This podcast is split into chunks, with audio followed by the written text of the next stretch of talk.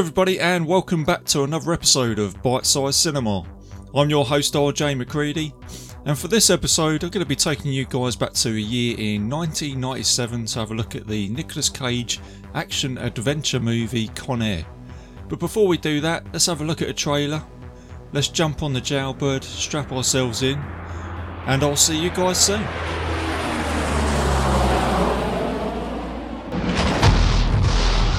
After serving the last of his sentence, Cameron Poe is taking the first plane home to his wife and daughter.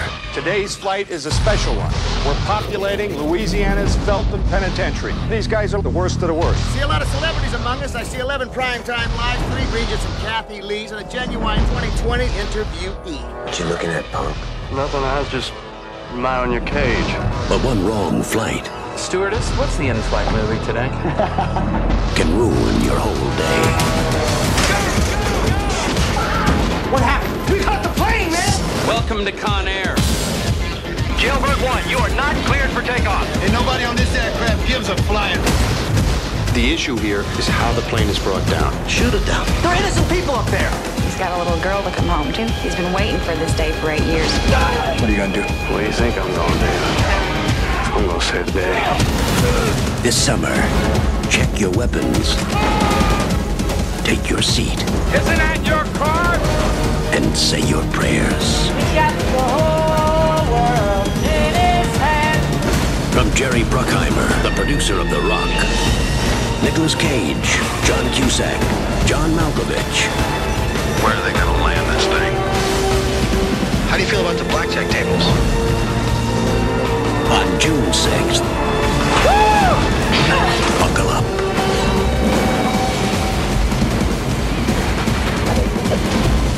Con Air. Directed by Simon West. Thank you, and have a pleasant flight.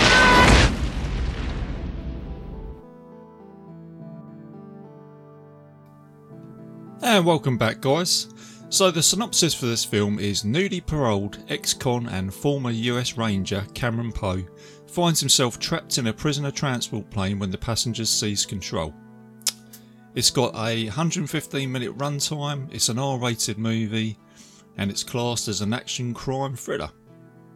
And I'll get this one out of the way early, guys. I do love this movie. It's a fun action movie from the 90s, and I remember the time when I went to cinema and I was thoroughly entertained. And when someone asks me, Do I like Con Air? I always say, Well, every time I watch it, I try to ask myself that question, but I usually get to the end and I'm entertained by action, explosions, cheesy dialogue, one liners, and the killer cast. So it just does everything for me an action movie should do, especially when I go to the cinema as a popcorn movie. So the real answer to that question is it doesn't matter if it's a good or bad movie. It's not expecting Oscars or anything like that, but I'll tell you what, I'm just thoroughly entertained by the end of it. So yeah, it ticks all the boxes for me. Um, and it's also the most Michael Bay movie that wasn't directed by Michael Bay, to my surprise. And I only really re- realised this um, when I did this episode, when I started looking at who actually directed this film. I knew the um, legendary Jerry Bruckheimer was involved as a producer, and that guy just cannot do anything wrong. He has an amazing catalogue of movies, as I mentioned in The Rock, with um, Beverly Hills Cop and Top Gun, Gone in 60 Seconds, just to name just a few.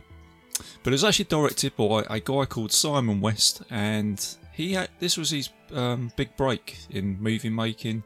He hadn't made any anything like this before. He was given a budget of seventy five million dollars. On the lead up to this, he just made short movies. So for a first time go as a director on a big budget movie, he'd done an incredible job, and he ended up getting himself a smash hit back in the uh, summer of '97 with a return of 224 million dollars. And let's have a look at this cast. I mean, it's a killer cast. It's got Nicolas Cage in it, which I mentioned in the last episode. He was absolutely booming in the mid mid nineties. He was a proper sort of a becoming proper A list action hero.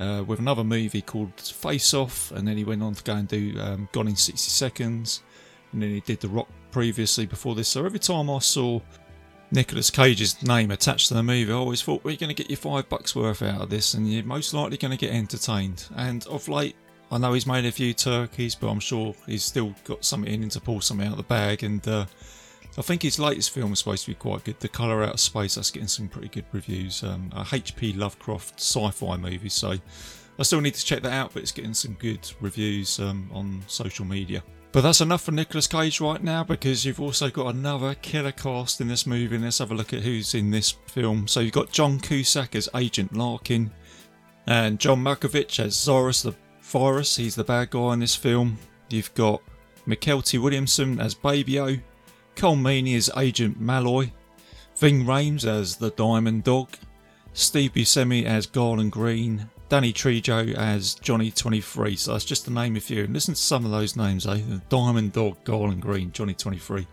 Uh, these are all the um, bad guys in this film. And there's also a whole ton of trivia for this movie. Um, there's just a whole load on IMDb, so go check it out. But um, I will name just a few. So you've got um, Nicolas Cage travel to Alabama to perfect his accent in this film. I'm going to go and save the day, so oh, I can't do an Alabama accent. Colm Meaney, who plays Agent Malloy, was in Star Trek Deep Space Nine, and he pays a little homage to this by displaying a Star Trek communicator on his keyring, so it's kind of like a blink and you miss it moment. Uh, Gary Oldman was first choice for Cyrus the Virus, and I could actually see that. He's a hell of a menacing character himself, but um, can't take anything away from John Malkovich. And Arnold Schwarzenegger, Sly Stallone, and Kurt Russell were in line to play Cameron Poe, so I could actually see all three of those play this character. But now I've seen it with Nicolas Cage, I can't unsee it with Nicolas Cage. And the film has a total body count of 43 people in this movie. I didn't realise it was that, that many, to be honest with you, until I had a look at the trivia, so it's quite high.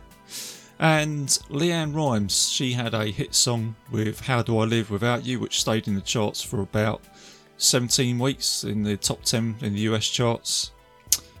But they did not use her voice for the movie. It was actually sung by Trisha Yearwood, and she, she sings a song, um, which is the love song between Cameron Poe and his wife, and it works quite well in the movie. And talking about songs in movies, especially with Jerry Bruckheimer, it's not the first time he's had a hit song attached to a film that he's produced. And to name just a few, you've got Beverly Hills Cop with Axel F. You've got uh, Take My Breath Away with Top Gun. And you've got Armageddon, um, I Don't Want to Miss a Thing by Aerosmith, and Faith Hill, uh, Where You'll Be with Pearl Harbor, and of course Con Air. So every time you get a Jerry Bruckheimer film, you tend to have a song that does really well in the charts, so the two go together. So all in all, you're getting quite a good package here with a film and a song and everything. So he, he tends, wherever he touches, seems to turn into gold, Jerry Bruckheimer. So let's have a look at this film then, guys. So it starts with Army Ranger Poe returns home to his pregnant wife after being honourably discharged from the Rangers. And he's having a dance with her down in a bar, and he comes across a drunken man, and he says that you know you're you're the type of guy that lost his Vietnam. And then you hear Poe's wife say, you know, I thought that guy'd come back then again, and it's kind of like a bit of a Cameron Poe backstory to saying that he went to the army to sow up his wild roots and he's managed to sort that issue out. So the film right at the beginning delves into a little bit of a backstory there about Cameron Poe, and he's obviously a guy that's probably spent might have spent a bit of time in jail or been involved with the police before, but now he's become a army ranger sergeant. So the two sort of go together for what's about to happen in this movie. So after this, he gets into a fight with this drunken man, and to defend his wife, he ends up killing the guy because he's got a, a knife on him and this results in him going away for 10 years in prison. And whilst he's in prison, he's pretty adamant that he doesn't want his daughter to see him in prison. So, um, over the 10 years or over this time, he's writing letters. And the thing that's getting him through is um, for him to go and see his daughter and his wife eventually one day. So, effectively, this film is a love story, really, for him to try and get home to see his kids. And that's main, the main building block. But, but let's not get too mushy about that. Um, as the film starts, you get a workout video. This is how I can describe it. Yes, a Nicolas Cage workout video in a prison. So he's he's doing push-ups and pull-ups and all that, and he's uh, made made a good friendship with his mate Baby And he's reading books, he's learning Spanish, and his hair's getting longer. In every scene, his hair's getting a bit longer, and it's getting a bit longer. and there's a cut-out scene where there's a riot in the prison, and he's his cellmate Baby O saves his life, but But that was not on the uh, cinema release. Um, that was only on the uh, DVD extra when I got it back in the day. So you didn't see that part of the story. So that's quite significant later on. So you cut forward to seven years, and Cameron Poe's got his uh, release date. He's got a parole date, and he's saying that in, on July 17, I'm going to go and see my daughter. So he hitches a ride to Alabama on a jailbird. And boy, what a hitch! What a ride to hitch because he gets onto a plane with all the worst criminals in the world.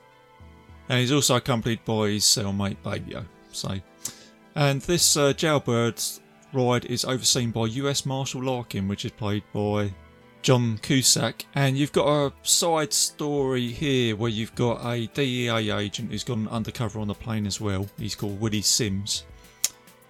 And he's trying to see if he can find information from a drug dealer who's on the plane. So it's just a little bit of a side story. It's kind of plays significant later on. So then you are introduced to all these um, famous ins- inmates, being Cyrus, the Virus, Diamond Dog, Billy Bedlam, and Johnny 23, and all dressed up in their orange border suits and chains. And you get some really good shots of the plane and everything here.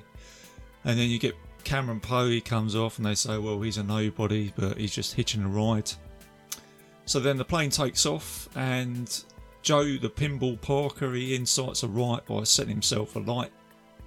And along the way, Cyrus takes over the plane, and they plan to go to Carson City to collect the other prisoners as a schedule. So they stop at Carson City to uh, collect the other prisoners, and there's a sta- sandstorm which kind of goes their way um, because Cyrus uh, covers himself up as a as a guard, and he uses the guards on the plane to which they've taken over as the prisoners, and they cover their faces up.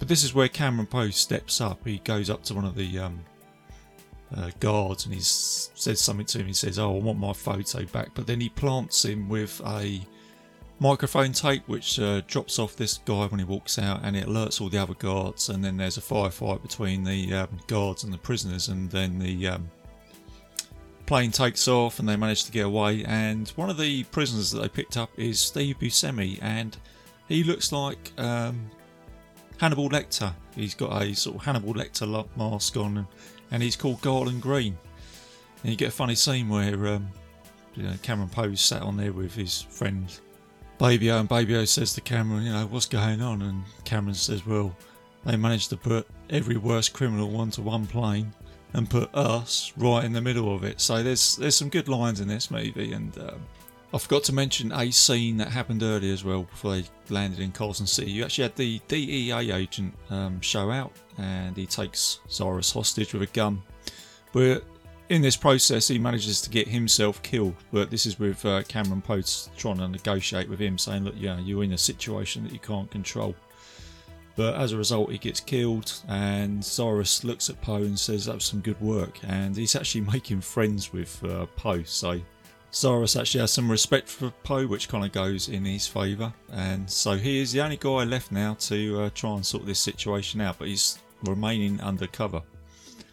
And then you've got a scene where, as the plane took off, you had a character called Pinball who put a tracking device onto a Air Tours plane, but he missed the jailbird, and as it turns out, he gets caught up in the landing gear, which is stopping the plane from flying properly. So Poe goes down to go and sort this situation out with Billy Bedlam. But in this process, uh, Billy Bedlam opens up a box with um, Cameron Poe's uh, possessions, and he reads a letter that he's on parole. So you get your first fight scene here between Poe and Billy Bedlam, and uh, Poe comes out and he manages to kill Billy. And the only person that notices this when he comes up is Garland Green. He actually comes out and says two went down, only one comes up. So no one else notices Billy Bedlam at this time, but there's probably too much going on on the plane for anybody to notice. But um, Cameron Poe used that also to his advantage because he used uh, Pinball's body as a message. He write, writes on his shirt, um, Agent Larkin, Lerner Airfield. So it's basically alerting him where he's going. So then Pinball's body falls out from the sky, and it's quite a funny scene here. We got a couple driving through town. The guy's just uh, a bird craps on his windscreen. He says, "Ah, oh, damn! I just had the car cleaned." His wife said, "Oh well, that's good luck, honey." Then all of a sudden, Pinball's body comes crashing through the window. And so now Larkin's been alerted uh, about Lerner Airfield and the plane lands, and it's like a, an abandoned airfield with a load of um, dismantled planes. It's basically um, an aeroplane um, junkyard in the middle of the desert. And what you get here is a scene that I can only describe. How do I describe this scene? It is almost like a sweaty Nicolas Cage aftershave advert with him running around trying to thwart Cyrus the Virus and his men. And he's allied up with, um, or he's teamed up with Agent Larkin. So between them, they try to stop their plans. And they're backed up by the National Guard who get um, drawn into a trap. And you've got a firefight between the prisoners and the National Guard, and it all kind of goes wrong. But um, Cameron Poe's main objective here is um, his friend Baby-O, who is running low on insulin. So he's trying to find some insulin and a needle, or, or a needle for him to inject himself with that. And you get a funny scene here where Poe jumps underneath a car, and there's an old guy, there's an old sort of like garage hand there saying, "You might be able to find a first aid kit in the old work shed." So he goes, "All right, thanks." And he says, "You just you just hang in there." And he says, "Oh well." you shouldn't take drugs, kid, like that. And just a bit of comedy. And he says, okay, just hang in there. And he says, well, you don't need to go and take a piss. So it's just a bit of comedy. So amongst all the carnage, uh, Poe gets into the work shed, and this time, this is where he meets Agent Larkin, and they're holding guns at each other. And then Larkin says to Poe, you know, like I've read your record. I know you're not a bad guy. You know, are you trying to help us out? And what are you going to do? And this is where Poe comes out and says, "Well, Larkin, I'm going to go and save the day." So in a very sort of cheesy way, and um, he basically says to him that I can't, I can't leave because I've got to save my mate on the plane, and he's, you know, if he doesn't get this insulin, he's going to die. So then you've got him trying to get back to the plane, and then he sort of says, well, this ain't exactly my type of barbecue, but what the hell? And then again, you've kind of got what I said earlier another bit of Nicolas Cage aftershave advert where he's running through and it's all like slow motion shots and there's explosions going on. And um, there's still a firefight between the prisoners and the National Guard. And he manages to get back onto the plane, and the plane takes off, and there's a piece of um, rope which Poe tried to tie up onto the plane to stop it from taking off, but then it pulls off from this bollard. And then there's a hook that goes under um, Agent Malloy's precious vintage uh, Stingray car, and the hook gets underneath it. And as the plane takes off, the car gets pulled along with it. And this is where you get a scene where Cameron Poe's looking out the back of the plane. He says, "On any other day, that might seem strange." So you get you get some comedy moments like that in this film. So the plane's taken off, and all the remaining prisoners on board are dancing to Sweet Home Alabama by Lynyrd Skynyrd. And at this time, Cyrus has now worked out that Cameron Poe has been messing up his plans, and he's got the le- his parole letter. And his letter from his daughter, and he's saying that my daughter, my daddy, is coming home on July 17th, and he's got the um, the pink bunny that he's going to give to his daughter, and it's like this classic iconic scene which when people talk about Con Air, they usually say this scene, you know, move or the bunny gets it. So he's he's worked out what Poe's what Poe's been doing all along, and then Poe reacts by um, stepping forward to say that it was him. But before he can do this, uh, Baby-O puts his hands up and says that it was actually him all along, and then Cyrus shoots him in the stomach. Um, and as a result, Nicolas Cage goes into full cage rage now, and he starts taking on all the prisoners, and he takes on Cyrus, and he starts punching them all up. And then he manages to uh, take control of the cockpit and he gets in contact with Larkin, who is pursuing the plane with Malloy in some gunship helicopters. And Larkin manages to convince Malloy that Poe is on their side and they have an ally on the plane. And um, they team up together to try and help Poe out. And as a result of this, the plane ends up landing on the Las Vegas Strip. But before this, uh, Cameron Poe comes out, or Nicolas Cage comes out, one of his finest lines in this movie when he's looking over Las Vegas and he goes, Well, viva Las Vegas. So, another great line to this movie. So, you get the plane that crashes on the strip, and it's like a spectacular scene. And there's a bit where there's a tannoy that comes out where someone says, Can the person of the white Corvette, please move their car, and then you just see the plane just go crashing through the car. So after all this carnage, um, most of the prisoners get killed, but Cyrus, um, Diamond Dog, and Swamp Thing, the pilot of the plane, they manage to escape and they jump onto the back of a fire truck. And this is where you get uh, Poe and Larkin um, join forces again um, on the Las Vegas Strip, and they commandeer some uh, police motorcycles. So you get like a motorcycle chase with Poe and Larkin, and they're going after the um, fire truck, which is pretty cool scene. And they take on the Diamond Dog and the Swamp Thing, and there's some explosions. And then they finally catch up with Cyrus in another junkyard, and he falls onto a escalator, and he gets his head pounded by some sort of um, crushing device in the junkyard. So that's that's his ultimate fate. So, so with the uh, help of Larkin, Poe Poe saves the day, and this is where you get uh, the final scene here, where he meets up with his wife and his daughter, and after everything that Cameron Poe has been through, this is where he's he's most nervous. He's kind of a little bit unsure whether his daughter's going to like him. It's quite a nice scene actually, and he gives his uh, daughter this um, dirty, dishevelled bunny that he's had on the trip all along that he's promised her, and then he meets up with his wife, and um, yeah, so it's, it's, quite a nice scene actually. After at the end of this um, hardcore action movie, there's a little bit of a soft side to it, and um, Poe manages to get home to his to his wife and kids, so it's quite a nice ending. And then there's a little scene right at the end where you've got that um, cannibalistic um, killer that was on board, being Garland Green, played by Steve Buscemi, and he's playing on the roulette table, so they kind of leave it open ended. So that is the end of Con Air, guys. So that is my bite sized review of um, this uh, crazy action movie. So I hope you enjoyed it. Um, if you haven't seen it, go check it out. If you have seen it, um, be interested to hear your, your views on it. Like I say, it's a little bit of a mixed bag. And I think when I round it up after doing the review on it, I mean it's actually a um, a love story. Um, that when you when you look at this film, it's actually about a guy trying to get home to his uh, wife and his kids, and whilst doing that, he's on a plane for the psychopaths, and he has to deal with that along the way. So uh, that is Con Air. And the other thing I was going to say is that it's probably the straightest role that I've seen Nicolas Cage in. Um, he does actually play a sort of non-typically Nicolas Cage role, and he plays the action hero.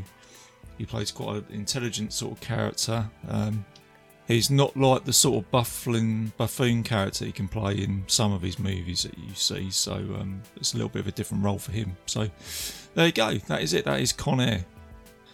So let's do a bit of admin here, guys. So I'm a proud member of uh, Legion Podcast, so go and check out all the other shows there. And you can find my show on iTunes and Stitcher, and I'm also now on uh, YouTube, so you can check the show out on there. And um, I will be back soon for the next episode, which is going to be Time Bandits. That's going to be my next episode, so I'm going to be looking at that classic film. Uh, one of my favourite movies from the 80s. It's kind of like um, for me as a kid, it's sort of like more Harry Potter movie for me. So I'll have a look at that. So that's it, guys. Uh, keep it fun, keep it bite sized, and I will see you soon.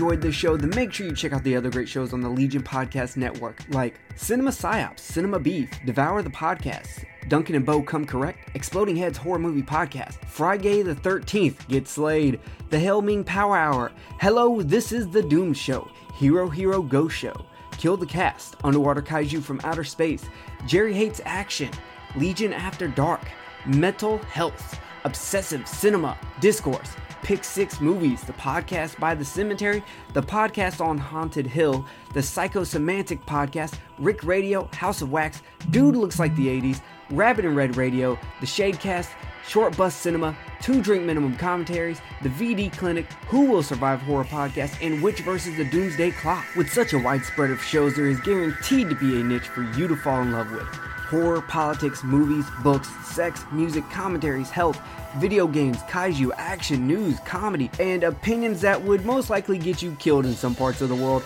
We are proud to bring you some of the best podcasting in the world. Check us out at www.legionpodcast.com, iTunes, Spotify, Stitcher, YouTube, and any other dark corner of the internet where podcasts can be found.